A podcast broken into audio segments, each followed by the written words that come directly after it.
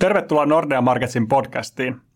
Tänään käsitellään talouden näkymiä hieman laajemmin ja meidän tuoretta talousennustettamme on avaamassa Suomi-ekonomistimme Juho Kostiainen ja pääanalyytikko Jan Monkeeri. Mä olen puolestani ekonomisti Christian Nummelin.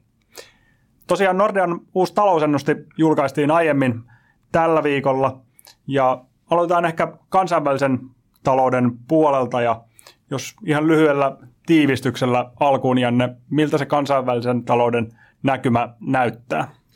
No joo, oli sillä tavalla ihan virkistävää, että, että niin kuin pitkästä aikaa pystyi niin kuin korjaamaan näitä ennusteita ylöspäin. Että tässä on ollut aika negatiivisessa aikakaudessa, niin nyt sitten oli, oli syytä nostaa ennusteita. Että tämä niin kuin etenkin euroalueella näkyy, että, että se meidän aikaisempi taantumatarina, toki mietotaantuma, niin se pystyttiin nyt korjaamaan, että, että kasvua tulisi prosentti tänä vuonna. Ja toki niin kuin siinä on taustana se, että energiakriisi on hellittänyt toki osittain paremman sään takia, mutta sitten myös sen takia, että että niin kuin myös jatko näyttää paremmalta. Talous on kestänyt tätä korkojen nousua paremmin. Energiasäästöt on edennyt nopeammin kuin ajateltiin. Vaihtoehtoisia energialähteitä on löytynyt. Että nyt niin kuin myös seuraavaa talvea katsottaessa niin se tilanne näyttää vähän paremmalta. Ja toki sitten myös se, että, että niin kuin kuluttajien ostovoima tässä vuoden loppua kohti lähtee kehittymään sitten paremmin. Ja toki sitten, niin kuin jos globaalia taloutta miettii, niin tämä Kiinan äkkikäännös tässä koronapolitiikassa on ollut aika olennainen, että, että niin kuin sen pohjalta sitten Kiinan tämän vuoden kasvulukuja on, tai kasvuennusteita on pystytty revisioimaan selkeästikin niin kuin ylöspäin. Että kyllä tässä on, on tämmöinen niin kuin kaiken synkkyyden jälkeen tämmöinen pieninen, pos, pieni positiivinen vire taloudessa, vaikka maailmalla kauheita asioita edelleen tapahtuu. Ja tietysti energiasektoriin ja energiahintoihin liittyen, niin energiakriisi ei ole täysin peruttu, tuskin palataan ihan heti sinne esimerkiksi koronaa edeltäville tasoille energian hinnoissa. Niihin verrattuna energiahinta on, on edelleen korkea, mutta mitä ajateltiin syksyllä, niin ne pahimmat skenaariot ei näytä missään nimessä toteutuvan. Eli kansainvälisen talouden puolella kohtuu positiivinenkin ennuste olosuhteet huomioiden. Juho, miten Suomen puolella? No Suomen osalta me pidettiin meidän tämän vuoden kasvuennuste nollassa, niin kuin me syksylläkin odotettiin. Ja oikeastaan nyt on vähän niin kuin kahden suuntaan vetäviä tota, voimia tässä. Samalla lailla kun me odotetaan muualla Euroopassa, niin myös Suomessa, että inflaatio tulisi alas selkeästi tänä vuonna ja sitten palkat nousee pikkasen nopeammin, mikä tarkoittaa sitä, että loppuvuonna näyttää siltä, että reaalipalkat alkaisi olla taas positiivisia ja se tietysti tukee kotitalouksien ostovoimaa. Tässä on myös nyt nähty isot indeksikorotukset vaikka sosiaalitukiin, eläkkeisiin, sähkötuet ja nämä osaltaan auttaa sitten kotitalouksia. Toisaalta sitten tämä korkea tai kohonnut korkotaso niin sitten vähän kurittaa varsinkin nyt sitten velallisia kotitalouksia, mikä sitten osaltaan sitten vähän painaa sitä ostovoimaa. Tässä on nyt vähän molempiin suuntiin vetäviä asioita ja tietysti sitten tämä niin kuin Euroopan talouden pahempi, pahempien riskien niin kuin väistyminen tietysti on tämän niin kuin ulkomaankaupan kannalta hyvä asia. Selittääkö toi korkojen nousu, osuuko se Suomeen kovemmin mitä esimerkiksi euroalueelle? Meillä on tällä kertaa euroalueella kuitenkin kovempi kasvu ainakin ennusteessa kuin Suomeen. Joo, kyllä se Suomeen ja muihinkin Pohjoismaihin tämä korkojen nousu näkyy vähän voimakkaammin ja ää, me ollaan pikkasen velkaantuneempia kuin euroalueen maat keskimäärin Suomessa ja sitten muut Pohjoismaat vielä enemmän. Itse asiassa kotitalouksilla on velkaa. Ja, ja mikä on sitten vielä niin kuin lisäksi, niin varsinkin Suomessa ja Ruotsissa, niin vaikka asuntolainoissa nämä koron kiinnitykset on aika lyhyitä, joten tämä korkojen nousu välittyy aika nopeasti sitten sinne kotitalouksiin kasvaneena korkomenoja, kun sitten taas vaikka Tanskassa tai Keski-Euroopassa yleisemminkin on pidemmät nämä koron kiinnitykset ja se tulee hitaammin sitten tämä korkovaikutus sinne kotitalouksille läpi. Että tässä suhteessa ehkä Pohjoismaat, varsinkin nyt Suomi ja Ruotsi on sitten vähän huonommassa asemassa ää, kuin sitten ehkä euroalueella muuten. Jatketaan ihan vähän asuntojen hinnoista vielä. Millainen hintaennuste meillä on Suomen asuntomarkkinoille tälle tälle vuodelle. Joo, nythän asuntomarkkinat on ollut aika voimakkaassa liikkeessä tässä viime vuoden lopu, lopulta lähtien ja on nähty voimakasta asuntokaupan hidastumista, että ihan 40 prosenttiakin on vuositasolla tultu alaspäin noista asuntokauppamäärissä. Ää, ja samoin me on nähty nyt, että hinnat on kääntynyt laskuun.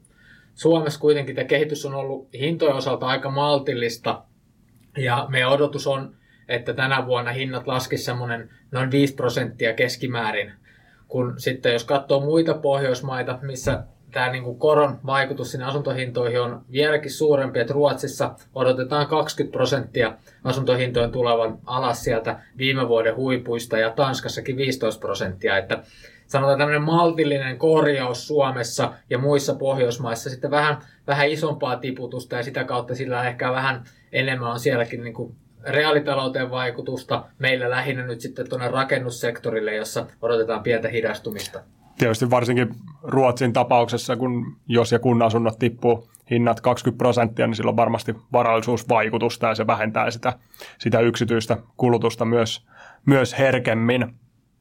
Joo, ehkä Ruotsissa niin kuin, vaikka hinnat tulee alas sen 20 prosenttia on meidän ennuste, niin on kuitenkin, palataan vaan sinne muutaman vuoden taakse. Et vielä me ei odota, että siitä tulisi tämmöistä niin kuin asuntohintakriisiä ja sitä kautta silloin olisi niin, ei odoteta, että sillä olisi tämmöistä suurta negatiivista vaikutusta kulutukseen niin, että vaikka vakuus, vakuusarvot niin kuin tulisi täyteen ja sitä kautta tulisi pankeille tappioita tai tämmöisiä niin kuin isompaa kierrettä, että tämän 20 prosenttia kestää, mutta tokihan niin kuin riskejä on sitten niin kuin vielä heikompaankin kehitykseen, mutta ne ei ole tässä meidän niin kuin perusennusteessa mukana. Suomessa sanoit, että asuntomarkkina tai kauppa viilentynyt merkittävästi. Varmasti korona-aikana ihmiset osti ehkä jo hieman ennakkoon, että jos on miettinyt, että tulisi ostaa tulevina vuosina asunto hieman isompi esimerkiksi, niin sitä aikaistettiin ja ostettiin jo korona-aikana. Osa varmasti selittyy tällä. Näetkö, että onko sillä vaikutusta, että tässä viime syksyn aikana, kun energiakriisi näytti vielä pahemmalta, mitä se nyt tällä hetkellä näyttää, että se ei voida ennustaa korkomenoja, ei voida ennustaa ihan sähkölaskuja, ja se hyödyttää sitä kauppaa. Jos kuvitellaan tilanne, että me saadaan parempi ennustettavuus ja budjetointi kuluttajille, asunnon ostajille tai auton ostajille, niin helpottaisiko tämä epävarmuuden poistuminen tilannetta? Joo, kyllä mä uskon näin, että tässä on niin kuin epävarmuus on aina niin kuin myrkkyä markkinalle ja kaupankäynnille se, että ei tiedetä oikein mikä se on se korkotaso, mihin se tulee asettumaan, ei tiedetä mitkä on vastikkeet tai energialaskut, mihin meillä on, niin kuin, millaisen asuntoon mulla on varaa, ehkä sitten pidän niin kuin vähän tuumaustaukoa, mutta että se näkymä siitä, että energiahintojen nousu on tasaantumassa, korkojen nousu on hidastumassa ja tasaantumassa ja muutenkin ehkä epävarmuus tämän talouden taantuman suhteen on pikkasen nyt sitten helpottamassa, niin sitä kautta niin kuin luotto talouteen pikkuhiljaa ja kuluttajilla alkaa palaamaan ja sitä kautta sitten se kauppa pääsee taas sitten tämän, tämän vuoden aikana käyntiin. Ja sitten kun se hintojenkin lasku alkaa tasaantua nähdä, että millä, millä tasolla tavallaan sitä kauppaa käydään nyt sitten tämän korkeamman korkojen olosuhteissa, että kyllä sitä asuntokauppaa ennenkin käyty 3 prosentin koroilla, eikä se ole siihen, siihen hyytynyt, mutta se vaan nyt ottaa, että hinnat sopeutuu oikealle tasolle ja se epävarmuus poistuu, niin sitten kauppa voi taas jatkua normaalisti. Meillä oli, Janne, globaalissa taloudessa kohtuu positiivinen ennuste, niin onko kuitenkin, mikä olisi semmoinen, mikä voisi yllättää meidät ja meidän, meidän ennusteet? Löytyykö selviä alasuuntaisia riskejä tai positiivisempiakin riskejä, että jouduttaisiin esimerkiksi kevään koittaessa tai kesän koittaessa korjaamaan ennustetta suuntaan jos toiseenkin? No kyllähän näitä valitettavasti näitä alasuuntaisia riskejä aina, aina löytyy. Että, että mainitsit tuossa alussa sen energiakriisin, että vaikka nyt näyttää paremmalta, niin eihän me, meillä vielä ole täyttä varmuutta siihen, että mihin, mistä, missä ne uudet energian tasapainotasot menee. Ja sitten onhan tuolla globaaleja hintoja, jos miettii, niin tavallaan se, että aina kun kasvuennusteet nousee, niin sitten kun kysyntäennusteet nousee raaka-aineille, energialle, niin sieltä tulee jonkunlaista sitten niin kuin yläsuuntaista painetta myös. Tämä ehkä raakaöljyssä näkyy selvemmin kuin, kuin tota maakaasussa, mikä on ollut sitten euroalueella ehkä se suurin murheenkryyni tässä niin kuin viimeisen puolen vuoden, ää, vuoden aikana. No sitten on toki tämä, että, että, että tähän mennessä talous on kestänyt korkojen nousun paremmin kuin ajateltiin korkohuipun, tai arviot korkohuipusta on pikkasen tarkentunut tässä nyt, nyt niin kuin viimeisen puolen vuoden aikana, mutta emme vieläkään tiedetä tavallaan, että missä, missä niin kuin se menee, ja odotukset inflaatiosta, inflaation laskusta on aika optimistisia, että jos tarvitaankin enemmän rahapolitiikan kiristämistä siihen, että, että saadaan se inflaatio sinne tavoitteeseen, niin kyllä se on tämmöinen kuitenkin vielä alasuuntainen riski sitten niin kuin aktiviteetin kannalle.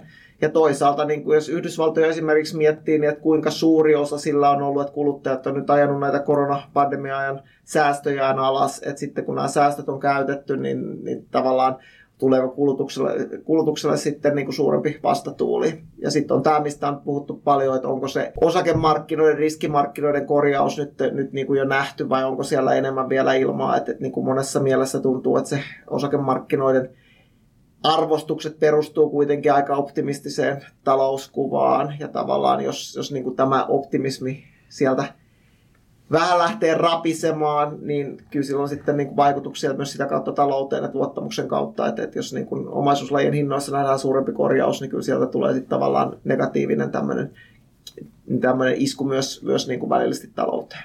Keskuspankeillehan varmaan vaikuttaa myös se, että rahapolitiikka on kiristetty. Kuitenkin vasta se aloitettiin viime vuoden kesällä koronostot esimerkiksi Euroopassa verrattain lyhyt aika, kun otetaan huomioon, että rahapolitiikka vaikuttaa kohtuu pitkällä viiveellä talouteen. Voiko tästä tulla myös yllätyksiä keskuspankille tai meidän ennusteeseen?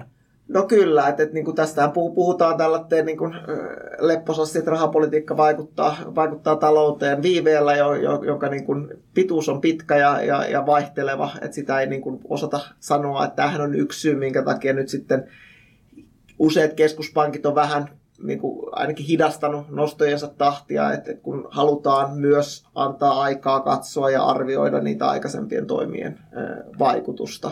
Et, et tosiaan toistaiseksi näyttää, näyttää hyvältä ja niin kun ajatellaan pari vuotta sitten, niin olisi, olisi silloin sanonut, että jos joku olisi puhunut näin suuresta korkojen noususta, mitä nyt on nähty, niin olisi varmasti jo niin kun, moni ollut sitä mieltä, että ei ainakaan eurotalous tätä kestä. No toistaiseksi on kestänyt ja kestänyt odotettua paremmin, mutta on, on toki riski, että, että se niin vaikutus tulee sieltä viiveellä. Että tosiaan tämä korkojen nousu, mikä on nähty, niin etenkin tähän viimeisen parinkymmenen vuoden ajanjaksoon nähden niin on ollut poikkeuksellisen nopea, että vaikkei se korkotaso edelleen on historiaan verrattuna mitenkään kovin korkealla, niin meillä on aika paljon toimijoita markkinoilla, jotka ei ehkä muista mitään muuta kuin sen nolla, nolla negatiivisten korkojen ajan, ja nyt ollaankin yhtäkkiä takaisin positiivisella niin kuin ympäristössä. Että, että olisi liian optimistista tai ennenaikaista sanoa, että, että ei tämä korkojen nousu missään tunnu. Inflaatio on keskuspankeille avainasemassa, kun tavoitellaan sitä kahden prosentin inflaatiota pidemmällä aika, aikavälillä. Juho, sä oot tehnyt meille Suomen inflaatioennusteen. Ennusteessa inflaatio tulee, tulee alas, mutta jos tästä reilun vuoden muistelee taaksepäin, niin on ehkä joskus ennenkin nähnyt tällaisen ennusteen ekonomisteilta ja keskuspankeilta ja markkinatkin uskoneet siihen, että inflaatio tulisi, tulisi alas. Se ei ole kuitenkaan ihan sitä mukaan tullut, vaikka Yhdysvalloissa huiput on jo jäänyt taakse euroalueenkin inflaatio nyt kähtänyt, kiitos alempien energiahintojen, niin, niin alaspäin.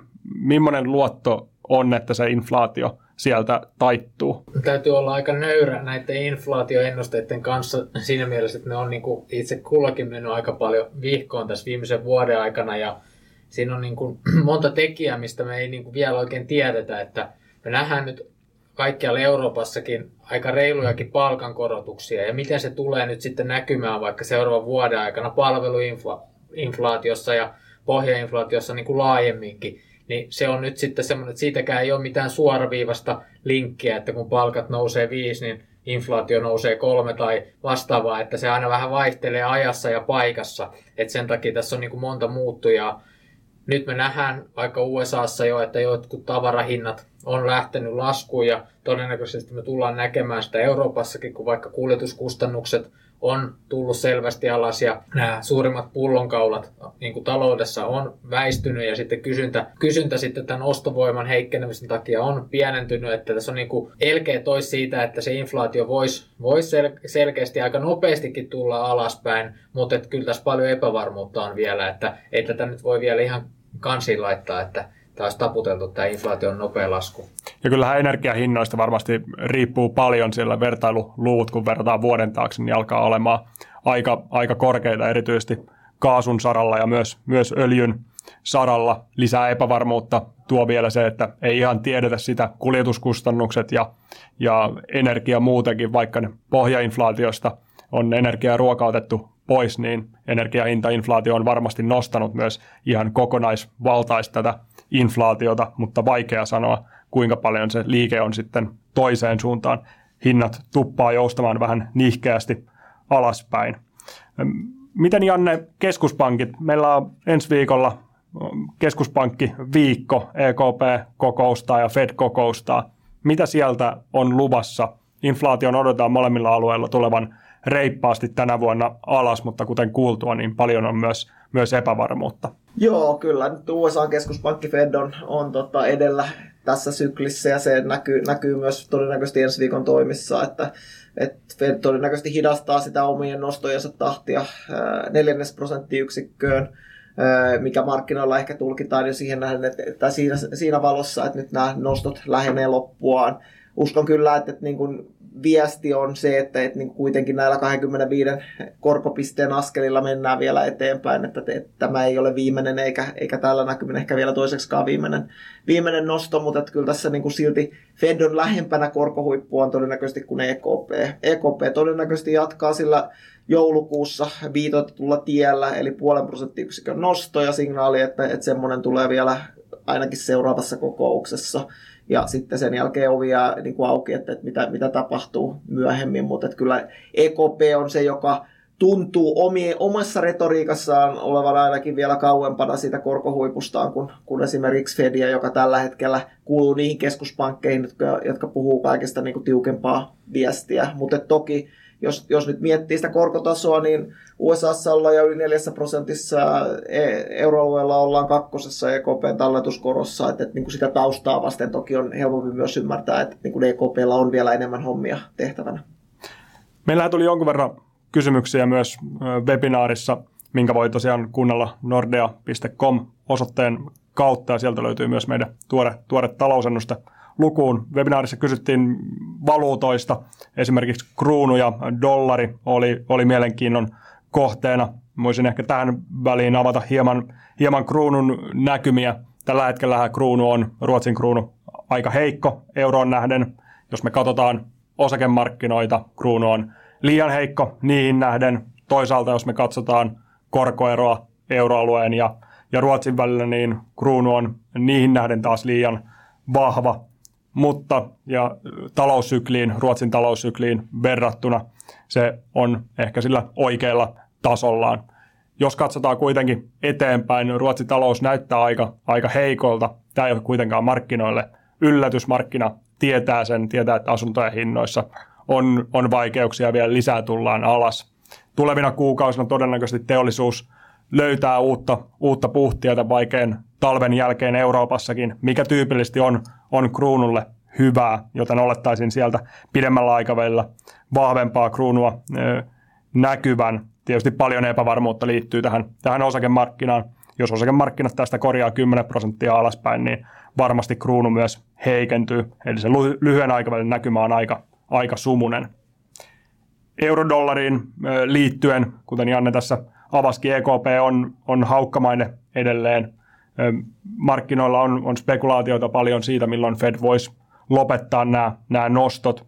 Viime vuosihan dollari oli hyvin vahva vahvistumaan päin, pois lukien ihan viimeinen, viimeinen kuukausi oikeastaan. Me odotetaan, että tämä vuosi tulee olemaan heikomman dollarin aikaa euroalueen talousnäkymä selvästi pirteämpi, mitä on, mitä on ollut, ja tämä viime vuoden lopulla jatkunut kiri niin kantaa vielä, vielä vähän pidemmälle. Juha, mikä olisi sulle semmoinen asia, mitä suurimmalla mielenkiinnolla seuraat Suomen taloudessa tänä vuonna? No oikeastaan kaksi asiaa. Äh, yksi, mitä me paljon tietysti seurataan ja tuon meidän niin kuin oman korttidatakin puitteissa on tämä yksityinen kulutus ja oikeastaan se, että miten se jaksaa nyt tämän alkuvuoden kantaa se kulutus, äh, kun inflaatio on vielä kuitenkin kohtuullisen korkea ja äh, ostovoima sitä kautta niin kuin tiukilla monella kotitalouksella, että käytetäänkö nyt niitä säästöjä. Me nähtiin jo viime vuoden lopulla, että säästämisaste kääntyi negatiiviseksi, eli ihmiset nyt pitää sitä kulutusta yllä purkamalla säästöjä. Ja tähän oikeastaan perustuukin meidän ennuste, että kulutus ei, ei supistu tänä vuonna, pysyy suunnilleen viime vuoden tasolla.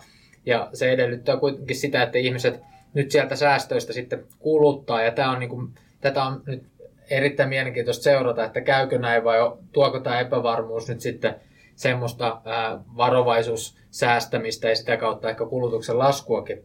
Toinen on sitten investoinnit. Me nähtiin viime vuonna erittäin hyvää investointikehitystä Suomessa niin rakentamisessa, konelaitepuolella kuin sit pitkästä aikaa myös tuolla tutkimus- ja tuotekehittelyinvestoinneissa. Ja no, rakentamisen osalta odotetaan, että sieltä tulee selkeitä hidastumista, mutta sitten tuolla vaikka kone- ja laitepuolella, niin nämä monet vihreän siirtymähankkeet, esimerkiksi tuulivoimalat, nyt on uusiutuvan vedyn voimalaitoksenkin peruskivi muurattu ja näin edelleen. Tämän tyyppisiä hankkeita on lähtenyt liikkeelle ja odotetaankin, että itse sillä puolella nyt investoinnit kasvaisi jonkun verran tänä vuonna.